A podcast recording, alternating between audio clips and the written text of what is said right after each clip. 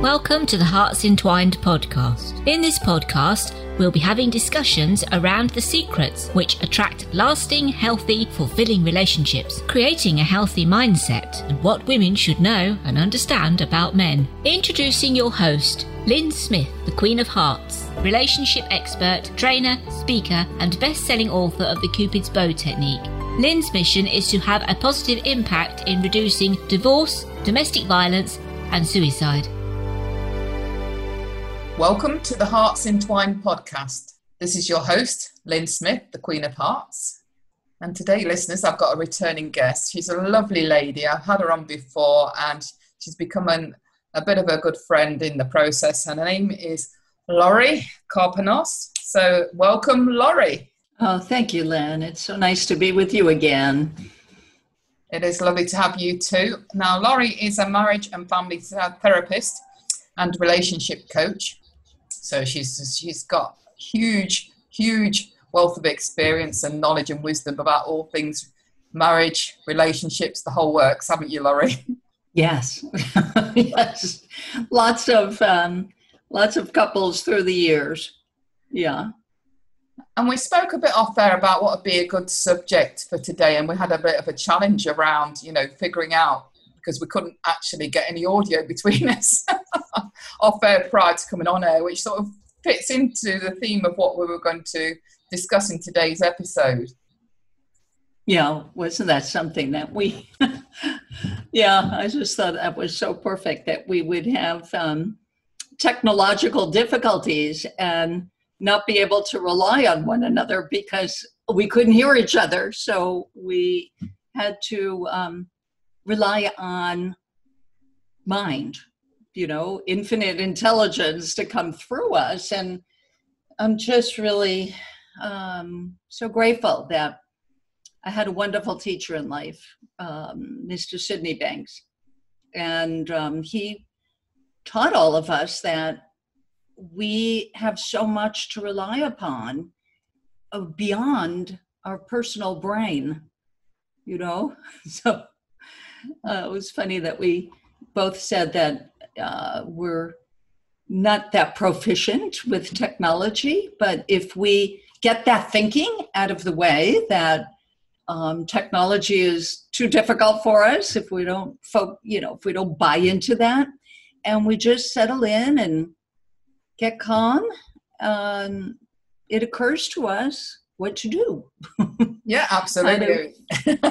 It seemed to happen by magic that we, we we just played around a little bit, both of us, both ends, and suddenly we was able to communicate.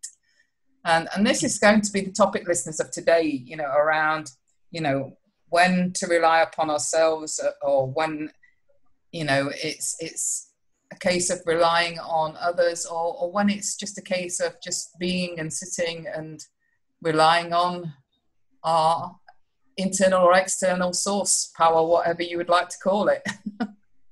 Right, right.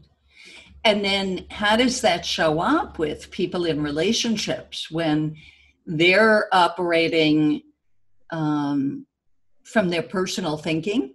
How, so, you know, to have a conversation, you and I, about how to navigate through the murky waters. I know um, that recently I had uh, quite an experience with a loss of power, as did one million people in my state of Connecticut after uh, the huge winds and storms, part of the um, weather, you know, the weather, pa- weather patterns that move through uh, for all of us. And the loss of power, I only lost for three and a half days. Um, in the past, I had lost power longer. But what I realized is, you know, there were, t- were times that I would wish for a, a, a partner, somebody who um, was close by, someone I was living with, who could be an extra set of hands, an extra set of eyes.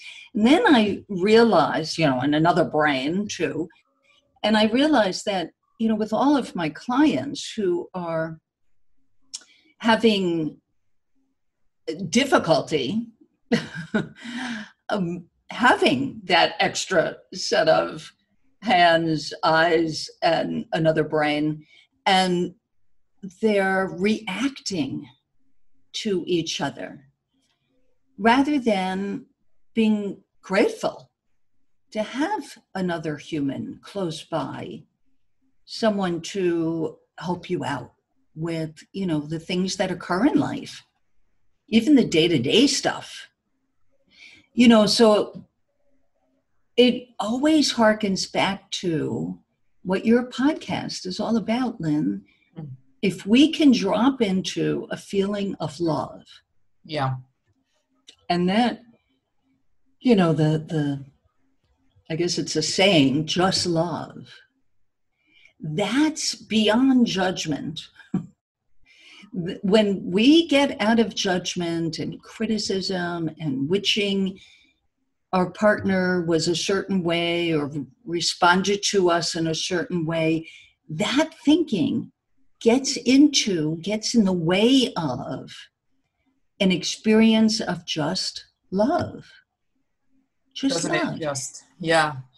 And this might be a bit deep and, uh, you know, uh, heavy maybe for some listeners listening to this, but really take on board Laurie's words there. You know, we do get quite often too much into our heads and get in our own way rather than just sometimes, you know what, just being still, being grateful, being fully present and just connecting to our hearts. And like you said, Laurie, quite rightly, coming from that place of love. Yeah. And that's being fully present.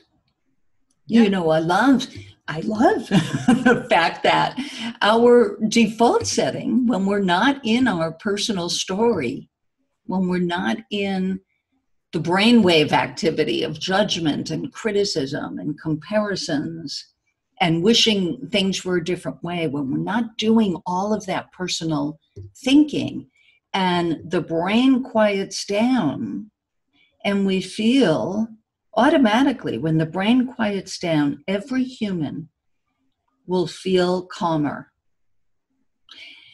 And, you know, most of us, myself included, I definitely did not have a clue that it was, first of all, possible for me to slow down and calm down my brain and not rely on my brain so much, that there's this bigger picture to rely upon.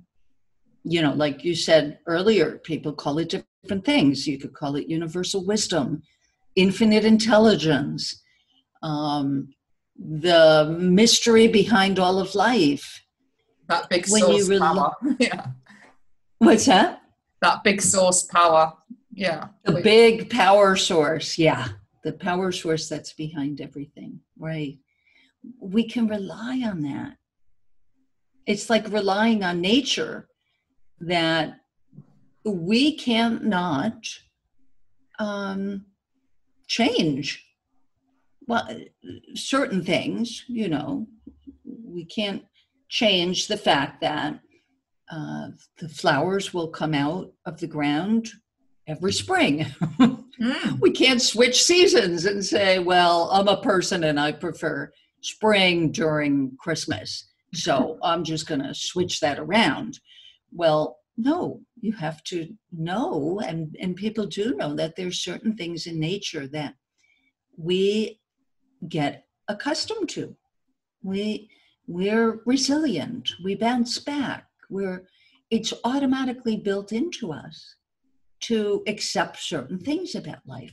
And then we get with a partner and we forget that they're part of nature. And we expect that they should, that their brain should operate a certain way, and that they should um, treat us a certain way, the way our brain tells us we should be treated. But you know, what just occurred to me is this uh, quote by Sydney Banks, which is, look at what is rather than what isn't. Because when we're looking in the direction of what is and what we wish was a different way, including the behaviors and thoughts of our partners, then we're in the way. We're uh, our open mind gets muddled with a lot of extraneous thinking, a lot of unhelpful thinking, a lot of thinking that contaminates our essence, our well-being. It's so easy to slip into and default into that, though, isn't it? And allow the mind chatter to take charge when we're actually, a lot of people don't know that we can actually take charge of it. Yeah, yeah, like that's so true. I mean, right, people just accept whatever crosses their mind as absolute truth. They don't realize that. Just like we question somebody else's truth, we can question our own. Yes. And reality, really, we're, we can question our own reality. If we're in a place in our head that's not serving us or serving our partner, we can, A, we're equipped to know that by the feelings we get. We will get alerted by a negative, uncomfortable feeling. And that feeling lets us know, it's like an inner compass. It lets us know that we're pointing ourselves in the wrong direction, in a direction that is just contaminating natural well-being. So, oh, that's a reminder. When I feel all caught up and negative and judgmental and icky, mm.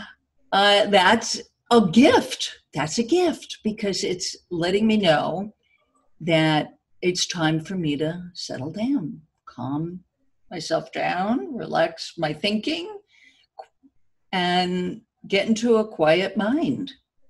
And boom, well-being is so resilient, it'll just pop right back to the surface. I totally agree. You know, I think for for what from what I've learned, you know, my, my red flags, and I, I say this, you know, as being true for everyone, I would uh, hope they would consider that if you are having negative feelings come up, you know, in relation to your partner or other people that you have relationships with, then just know it's not about them. These red flags and these feelings are unresolved stuff within you. You know, that might be childhood trauma or triggers that you might even be totally unconsciously aware of, that are being brought to the surface and that need healing. So, you know, like you say, it's a gift to, to look at what is still unresolved, isn't it? Absolutely. It's not about them. We, even though our thoughts are saying, well, if only he could change this or do it this way or speak better to me, it's not about them. It's the fact that we're having those thoughts, mm. those judgmental, critical thoughts. Now, the person we're in relationship with has moods too. Mm. Just like we do, every human, yes, it gets moody, some more than others. It doesn't matter. What matters is what we think about that. Yeah. Now, if we get the thought, just like our own feelings clue us into when we're off base, if we realize the feelings emanating and the negativity coming from our partner is a clue to their experience in the moment. It's only tells you about where they're at. Yeah. It's not about us. No, it's it's to do with their stuff, you know, uh, and unresolved and unhealed wounds. Yeah. Yeah, it's really something, isn't it? I mean, what a, it's like turning the telescope around when we realize that our experience can only come from our own thinking. We're conscious of our own thinking. And whoever we're in relationship with, their experience can only come from their thinking. Even if it's thinking about us, their experience is not us. It's their thinking about us in that moment. Yeah. one hundred percent. In that moment of time. Mm.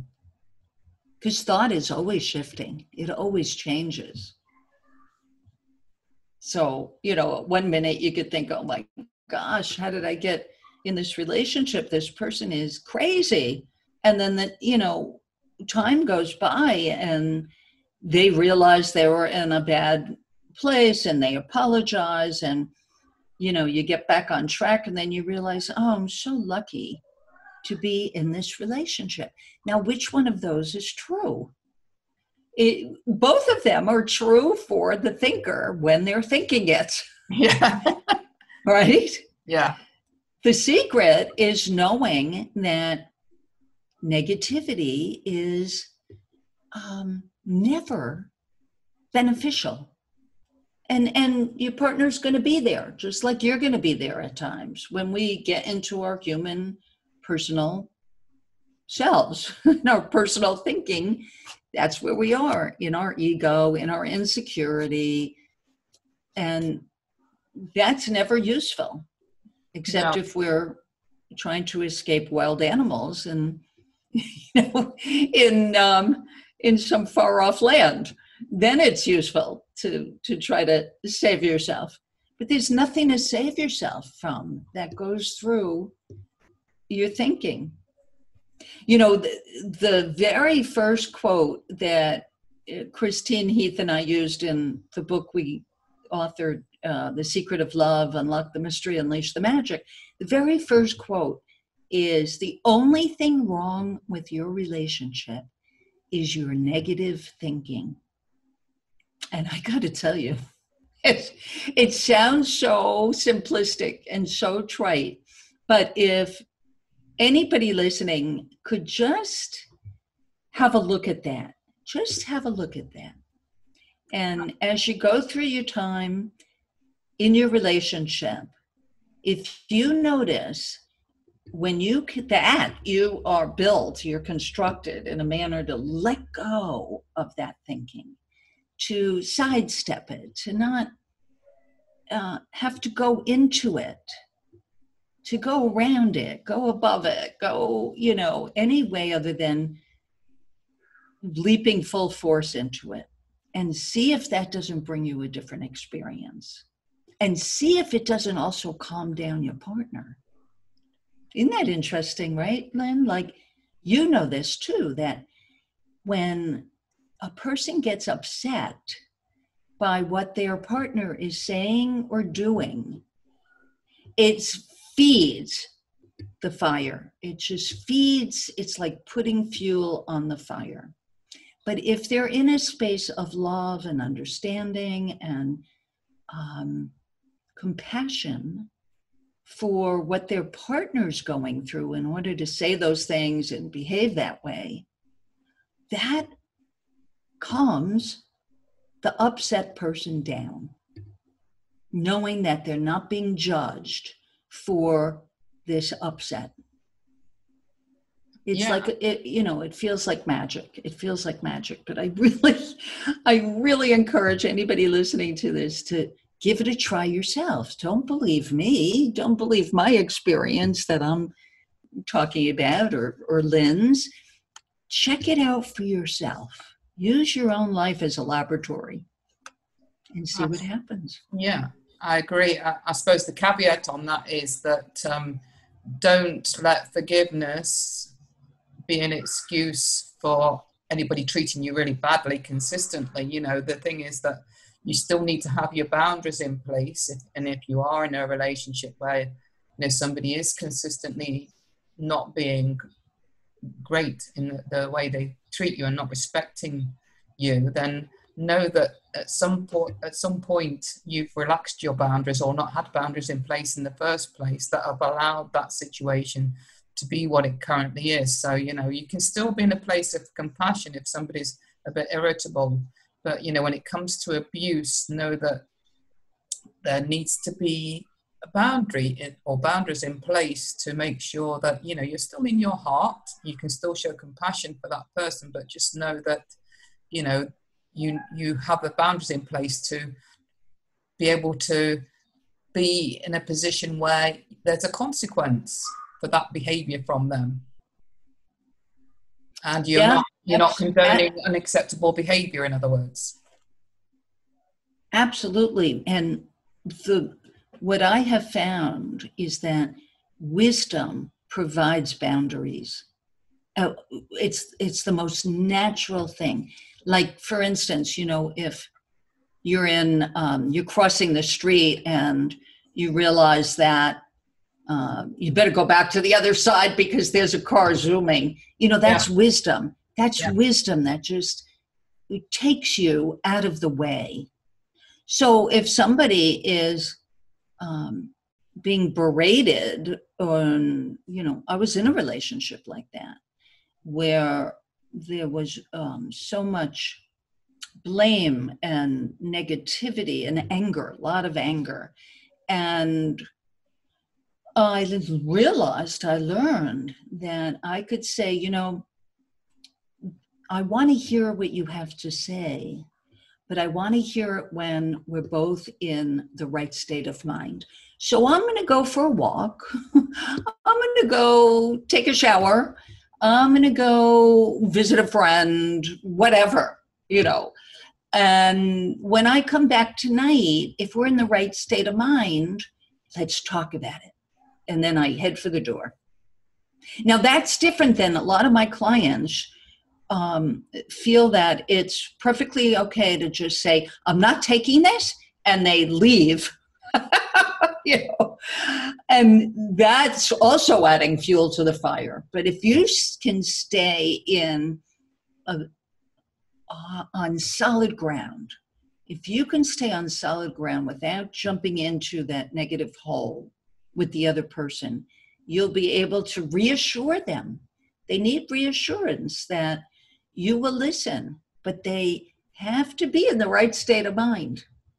Yeah. In order for you to be able to hear them, to be able to have a compassionate conversation about it. Yeah, most certainly, because, you know, obviously you're not going to take on board or be fully present or be open to what they want to say if you, if they're coming across very aggressive or angry in what they're saying, are you? So it's it's to their, in their interest if they really want to convey that message, or whether they realize later, actually, you know what, it was, what I was going to say was really mean and it, it wasn't representative of what I really feel about you. Yeah, then, uh... absolutely. Yeah, so by cutting it short, you're doing your partner a favor, because if you just stick around for all of the negativity, it's like you're, um, how do I want to say it? It's like you're um, fueling their... their fire. You want to set an example, not by just walking out the door. I want to repeat that again, because so many people think that they just, you know, throw up their hands, I'm not taking it anymore, and they're out, which does nothing to help the other person to settle down. And doesn't help the person who says, I'm not taking anymore. Because what that person doesn't realize is, you're only taking it if you're buying into it. If you're not, if if you're seeing it as an indication that your partner is out of sorts, it's not saying anything about you. It's honestly not saying anything about them either. It's just letting you know that they are really out of sorts in a really bad place. And it's best, the best way to help them calm down is to give them space and give them reassurance that you're going to come back around tonight or in an hour or whatever, and you want to have a calm conversation. And don't have that conversation out of anger, ever. It never, ever leads to a good place. People no. think that they, they can fair fight or they can uh, get to a resolution in, in an argument. No, it's listening where your mind is really clear. You got no agenda on your mind of having the conversation go in a particular direction. You're just really listening quietly. And then you're in a position to say, oh, that's so interesting, you know, because you'll find out that you were not seeing it the way your partner was seeing things. And it gives you the opportunity to point out where the misunderstanding was. Yeah, it does. And it's very interesting you use the words, you know, that you can either be reactive, you know, and pour what I call paraffin on the fire of uh, their anger, or you can choose to pour water, you know, and use these alternative methods that you've just outlined to calm it and then get back, you know, to a space where you can speak and actively listen, more importantly, to, to what really they're trying to say. Absolutely. Yeah, absolutely. I mean, did you ever try to listen to somebody who's angry with you? That's not easy. No. And nobody really wants to be on the end of that. You know, it's not, it's not, who would want to be trying to listen to somebody that's just really in an angry state? They're, they're not. And I'm sure, you know, anybody's partner that's um, in an angry state, if you've been in that situation, and I have, um, you know, that you're not, you're not going to be open to listening to them. And, but what they really well, probably want is, is to be listened to. So if you can create that, you know, and it's a time when they've calmed down and had a chance to realize you've just chucked water on the, on their fire, and um, actually that they, you've done them a great service in that. Oh, yeah. Right. And then when they calm down, if they were allowed to go too far, uh, they feel really embarrassed and humiliated and awkward that they got so riled up. You know, so it depends. Your wisdom will let you know when your partner is out of sorts, how to handle it. Um, there's a cute story that comes to mind. There was a Um, another couple who were also studying with Sid, and they made this tape called Can Love Survive Commitment? And the husband said he could always tell when his wife was out of sorts. Like, for instance, she'd be making dinner and slamming cupboards, and he could just tell, mumbling under her breath. So he would help her out. And he would do something like, he wouldn't say, oh, you're in a bad mood, aren't you? Can can I help you? He would just help her. He would just say, you know, I, um, this was on the tape. He said, there was a, there's this recipe I'd like to try out. Do you mind if I do the cooking tonight? Because I guess they would, you know, switch off. One cooks, one cleans up, alternating days. And the wife said, oh, that would be great. She goes to the living room, puts her feet up, and reads a magazine. You know, we we can tell how to help each other out when we're not taking offense to a partner who's out of sorts. Oh, that's a lovely story. I love that. And what a wise man. Yeah, that's funny. Can love survive commitment? Well, Laurie, we're coming to the end of the uh, episode, so um, what I'd really love is for you to share what your best contact information is now for any listeners that would like to get in touch with you. Oh, sure. Uh, well, my website is the number three, not three spelled out, but the number three, principles therapy dot com. And I'm starting, I don't even know if you know about this, Lynn, I'm starting a six-week online course that I'm calling Mystery School. So check out in the events section of uh, Three Principles Therapy, and you'll see we're starting September nineteenth in less than a month. I'm so excited about this because it's all going to be, you know, on the, the teachings of Sydney Banks, and uh, which has helped me so much in life and so many yeah. other people. And I just want to share it with as many who want it. Excellent. Thank you so, so much, Laurie. It's been a pleasure to have you on, as always, and uh, an absolute delight that you've been able to come on again as our guest. Thank you so much. I always love doing this with you, Lynn. Yeah. Okay, listeners. So before I wrap up, it just leaves me to say that true love starts with opening our hearts. And until next time, goodbye for now. Thanks for listening to the Hearts Entwined podcast. You can follow Lynn via the Facebook group Two Hearts Entwined, or search Lynn Smith, inspirational speaker, at LinkedIn, or email lynn at hearts dash entwined dot com. That's L Y N at hearts dash entwined dot com. Remember, true love starts with opening our hearts.